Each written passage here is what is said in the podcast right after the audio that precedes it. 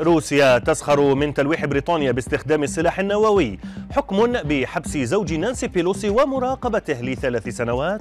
أرقام رسمية تظهر قفزة كبيرة في نسبة الطلاق بمصر.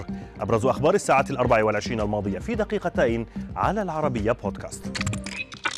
في تصريح غير مسبوق أعلنت وزيرة الخارجية البريطانية والمرشحة لمنصب رئيسة الوزراء ليستراس أنها مستعدة لاستخدام السلاح النووي في حال الضرورة إذا أصبحت رئيسة للوزراء.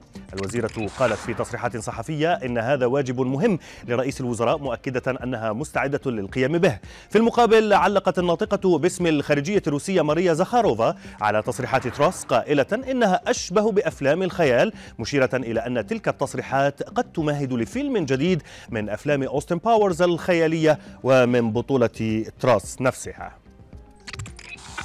لقيادته تحت تأثير الكحول. في مايو الماضي أعلنت محكمة في كاليفورنيا سجن وتغريم زوج رئيسة مجلس النواب الأمريكي نانسي بيلوسي لمدة خمسة أيام ومنعه من القيادة لسنة كاملة. المحكمة أوضحت أن بول بيلوسي سيوضع تحت المراقبة لثلاث سنوات وسيطلب منه حضور فصل دراسي حول القيادة تحت تأثير الكحول فيما سيتعين عليه أيضا دفع سبعة آلاف دولار كغرامة. هذا الحكم أتى عقب حادث حادث تصادم أجبر بول على الخضوع لفحص الكحول بالدم لتتم إدانته لاحقاً. إلى مصر هذه المرة حيث أثبتت أرقام رسمية زيادة كبيرة في حالات الطلاق في البلاد بعدما فاقت النسبة حاجز ال 14.7% لعام 2021 مقارنة بالعام 2020 في المقابل أفادت بيانات الجهاز المركزي للإحصاء بوجود زيادة طفيفة أيضا في عدد عقود الزواج العام الماضي.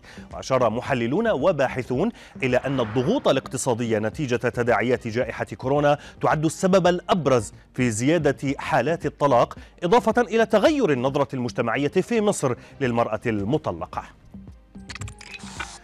فيما لا تزال القارة العجوز تعاني من موجة جفاف هي الأسوأ منذ خمسة قرون حذر مرصد الجفاف العالمي التابع للاتحاد الأوروبي من أن الموجة الحالية تتفاقم نتيجة موجات الحر والنقص المستمر في الأمطار.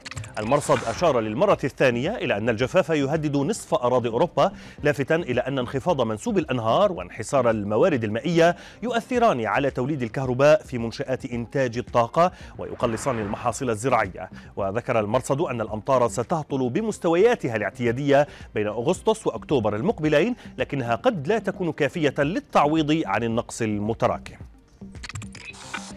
وفي خبرنا الأخير أفسد أربعة ضباط حفل زفاف في أوغندا باعتقالهم العروس وهذا لاتهامها بسرقة نحو 250 دولارا من مديرها في البنك الذي تعمل به.